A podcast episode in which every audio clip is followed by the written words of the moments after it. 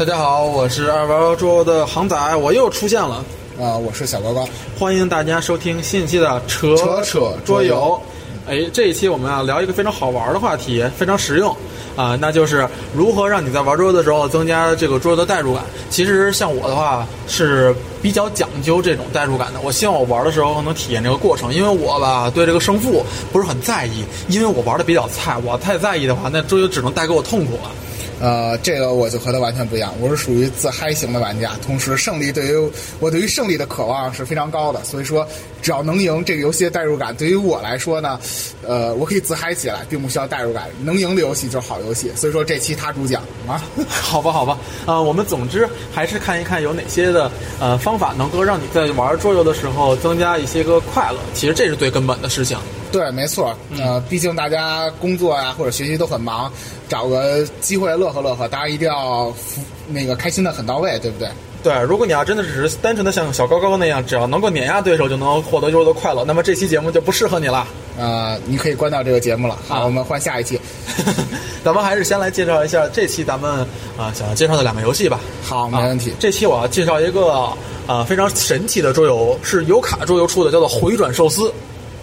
完蛋，这个游戏，呃，据我所知，现在降价已经降得非常的低了，基本上，呃，也算卖光了，应该也很难再去买到这样的新版了。因为那你赶紧收一套有有升值价值。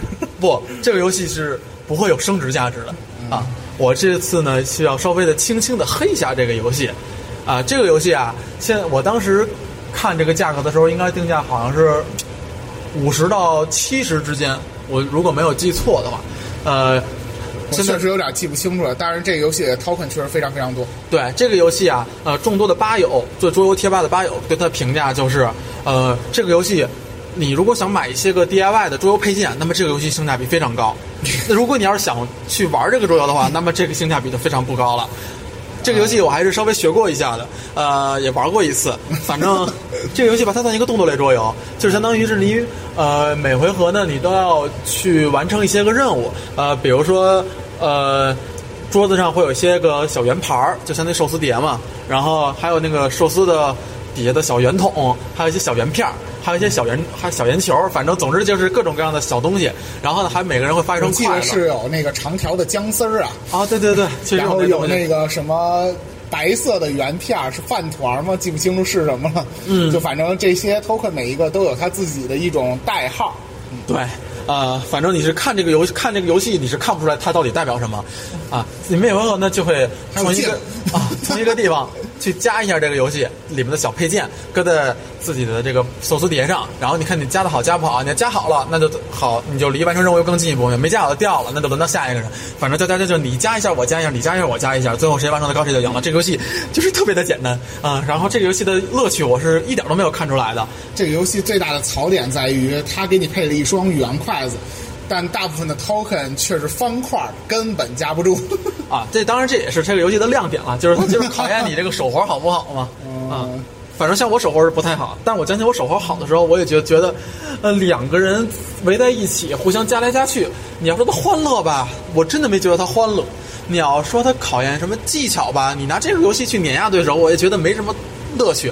最重要的是，这个游戏它真的没有代入感，你完全没觉得自己是在一个寿司的完成一个寿司碟，你能感到的就是，呃，你再去加来加去，很奇怪。同样，作为一个动作类游戏，像是这个图腾快手啊，或者德国心脏病啊，那你至少还能摸摸手手。对对对 你看我们的想法都是一样的。对对对，这因为毕竟是咱们的大老爷们儿录节目嘛，呃对吧？至少你你像我我就没跟你玩过图腾快手，对吧？嗯，咱们俩玩过，是吗？那我怎我我怎么没被你攥死啊？啊，还有一些其他的男性同志的时候，还有一些其他男性同学说，你一定着急摸他们的手。好吧好吧，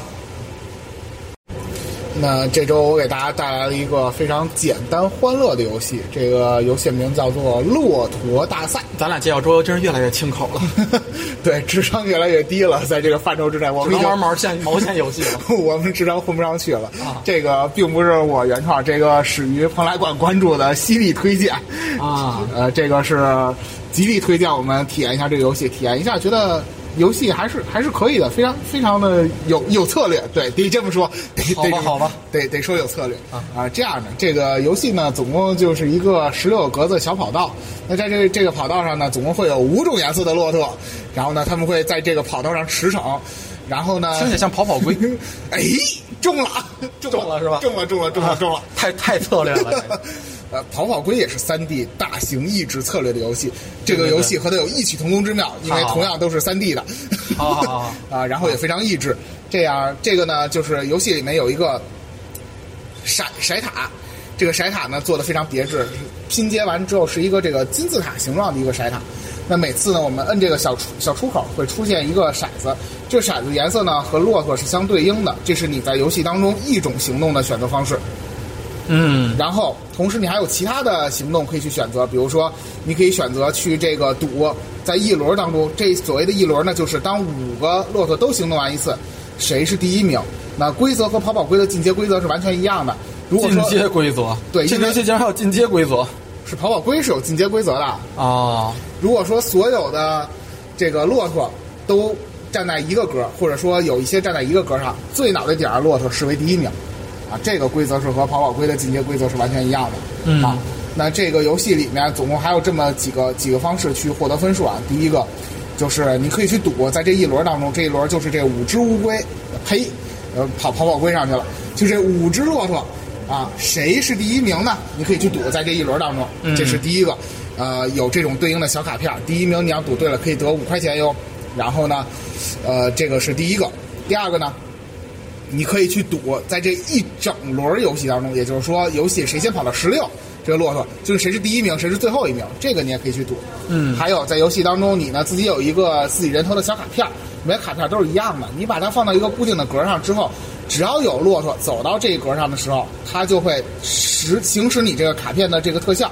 卡片正反两面，一个是让它往前走一步，一个是往让它往后退一步，啊，嗯这样也可以增加游戏的这样的一种你可操控性，相当于游戏不完全是掷骰这么随机啊。然后只要有人踩中你的这个算是小陷阱嘛，你还可以拿一块钱。所以说游戏在这个过程当中其实是是非常互坑的啊、哦游戏让我觉得还是还是有一定策略的。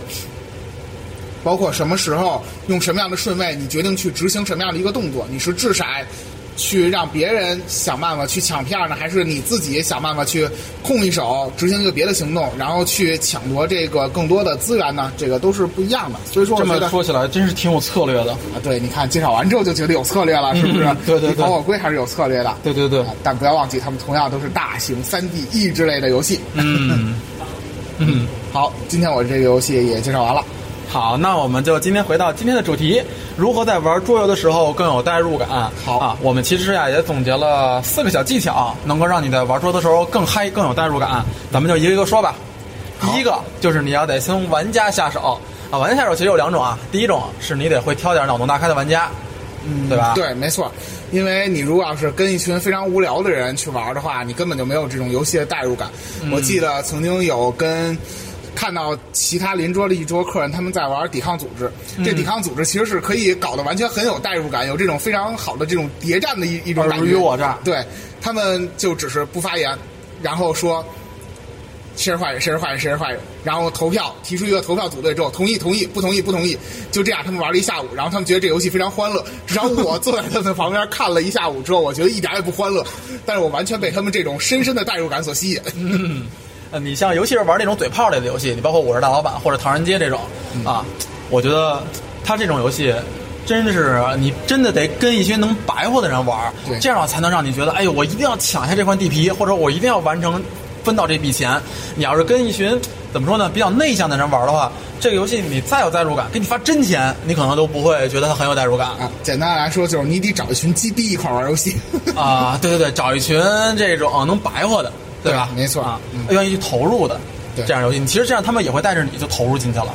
那个欢迎找我来一起玩游戏。嗯，呃，这个玩家吧，你还得从主持上面下功夫。像我跟小高高去做《桌游将近玩》的时候，其实就是我们会在介绍这个游戏的背景的时候，就先给你稍微怎么说呢？就给你催眠一下，哎，让你更加去融入这个游戏啊、比如说介绍卡坦岛的时候，我们就会说啊，你可能就是你们几个哥们儿好基友，但是呢，现在就等于是到了一个荒岛上，你们现在要开荒，开荒的话就看看谁能够当岛主，怎么怎么样，怎么怎么样。对这样的话，当他们去拿这些小木块儿、小木条的时候，他们就知道他们自己是在干什么。对啊，省得是只是一个单纯的移动去呃拼凑。对，我也我也简单介绍一个我我这边的一个经历吧。比如说，我给大家讲卡卡城的时候，我会说，比如说，我们是一群王子和公主，然后呢，国王快要病逝了，快要病天了，我们几个人在争夺遗产权。然后呢，国王说，给你们放到一个荒岛上，看谁能开荒拿到分数最高，你就可以。然后获得这个继承权，所以说，其实，在这种过程当中，你多少有一些代入感，让玩家就觉得有一点意思。不然的话，玩家都不知道自己在干什么，只是单纯的去这种工人放置，或者说单纯的去执行这种行动，他们并不感觉到这个游戏有什么乐趣，甚至有可能一个很好玩的游戏就被这样没有游戏代入感就毁掉了。嗯，是，其实真是这这种选一个好的游戏主持，相当于其实真的还很有意思。对这样呢，它能够让你这个游戏，哎，你自然而然的也是都投入进去了。没错，嗯没错。呃，其实这第二种呢，就是你要增加背景音乐。呃，其实这个我以前在哥们儿家聚会的时候就会经常使用。呃，背景音乐真的是有奇效的，我建议大家都去尝试一下。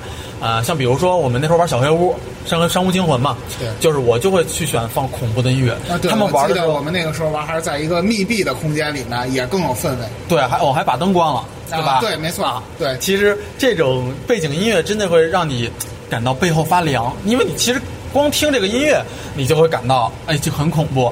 呃，其实这也算是一个桌游的通病吧，就是桌游它不，它怎么说呢？它比较。它这个配件比较简单，你很难去让你感到在游游戏里感到恐怖。但其实这种背景音乐是呃绝对让你感觉有那种身临其境的感觉了。对，我啊记得咱们在那个一块儿打那个关羽亨通的时候，哦哎放的那个音乐，我觉得就就很带感。那个是我找的民乐，啊，对啊，嗯，其实就是你知道这个游戏的背景，或者说哪怕你不知道这个游戏背景，你只是看到这个游戏的一个画风，都都可以，你都可以联想到一个你希望用什么样的音乐去表达它，然后呢，你放出来给大家去听，其实玩的时候就更有感觉。我觉得确实非常有效果。嗯，是。呃，如果前两种你还是不能够增加代入感的话，那么我就建议你可以玩一些那种主题性强的桌游。你要是玩一个抽象的棋牌的话，那其实很难去有代入感。你包括我玩中国象棋，呃，丝毫没有看到楚汉争霸的那种争端，就感觉的就是一步一步的。呃，之前咱们玩过一个游戏叫做《闪月世纪》，我记得是。哦，对，啊那个游戏就很抽象了。非常非常抽象啊包括玩玩玩 innovation 也是。其实我、啊，创世革新。呃，其实我觉得都都挺抽象的这这种游戏，但是游戏背景却可以说是宏图远大，让我一时之间难以掌握。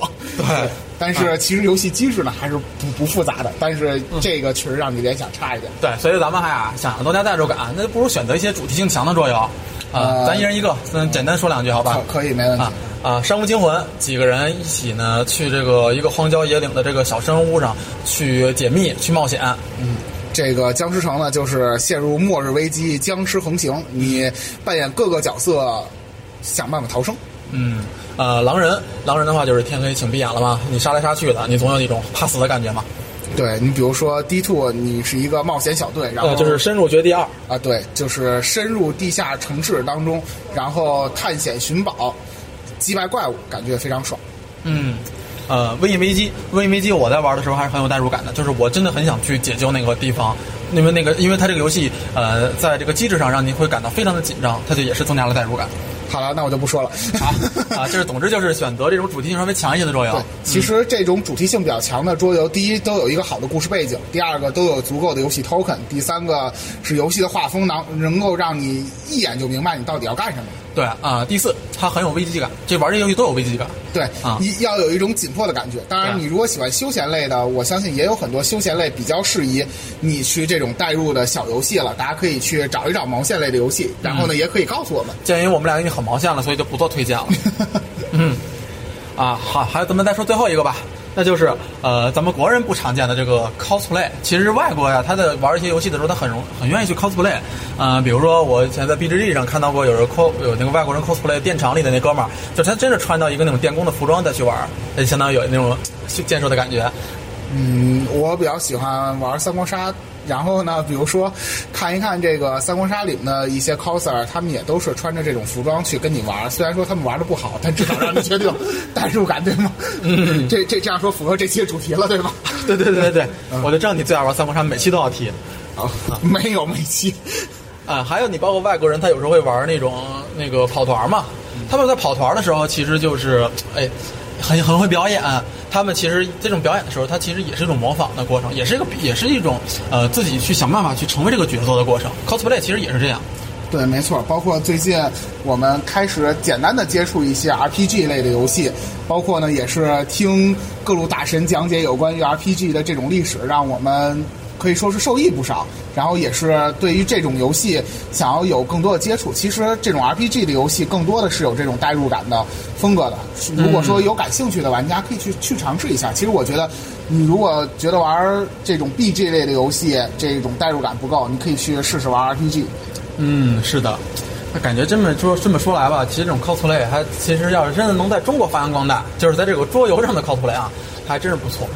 对，没错啊，他是不是妹子我都不关心了，他只要他穿着那衣服就行。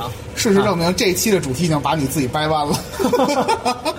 好，我们今天呢就介绍了这四个小技巧啊。今天时间不太长，但其实希望的是都是干货，让大家能够在玩桌的时候更有代入感，其实也是更多获得更多的快乐。